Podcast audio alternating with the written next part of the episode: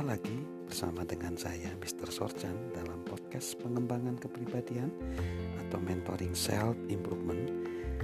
Dan saat ini kita akan belajar sifat kedua dari orang yang ingin belajar.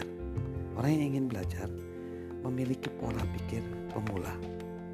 Banyak sekali para pemimpin-pemimpin muda, dia mendefinisikan kesuksesan ya, itu adalah dengan merumuskan sebuah visi, lalu perlu ada kecerdasan, perlu ada hasrat, kegigihan, dan etika kerja.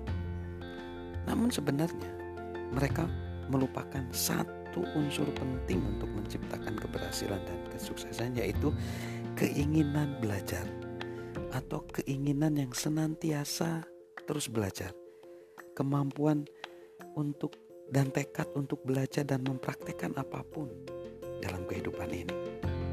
Nah, banyak orang yang tidak sukses itu merasa dia sudah sampai pada satu lokasi, pada satu tempat, pada satu pencapaian. Justru ketika mereka merasa sudah mencapai, sudah mengetahui segalanya, sudah ada di zona itu, mereka tidak sadar bahwa mereka sedang stuck, mereka sedang berhenti bertumbuh. Nah, makanya cara terbaik untuk terus memiliki rasa ingin belajar adalah milikilah pola pikir pemula. Erwin Gehol mengatakan, suatu pola pikir adalah awal penemuan dan pertumbuhan rohani. Kita tidak bisa mempelajari apapun yang baru hingga kita mengakui bahwa kita belum mengetahui apapun. Jika ingin bertumbuh dan belajar, kita harus menghadapi banyak hal sebagai seorang pemula, bukan seorang pakar. Apa yang lazim dilakukan oleh para pemula?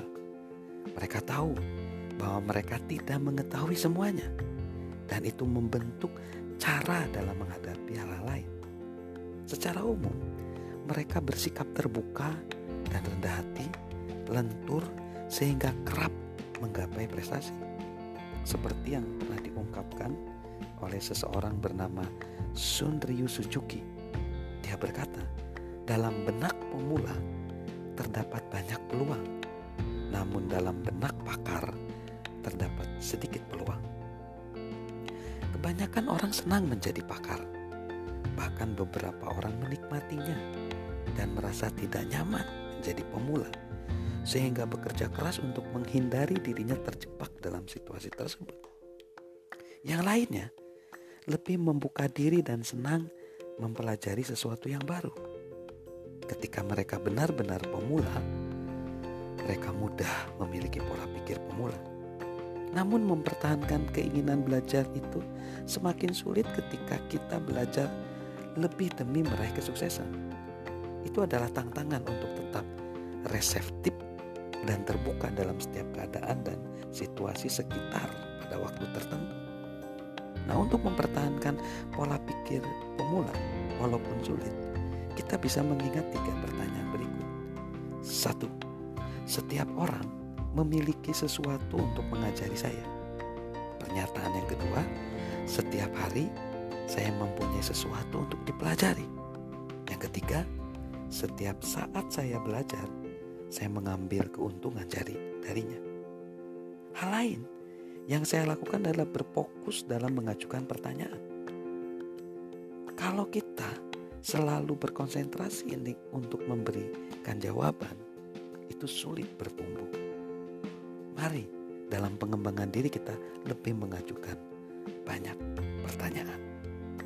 Ketika kita sengaja mengajukan pertanyaan dan mulai mendengar, pertumbuhan pribadi dan pertumbuhan profesional kita akan melesat. Jadi, orang yang ingin belajar, dia memiliki pola pikir pemula. Bersama dengan saya mister Sorjan, salam sukses luar biasa.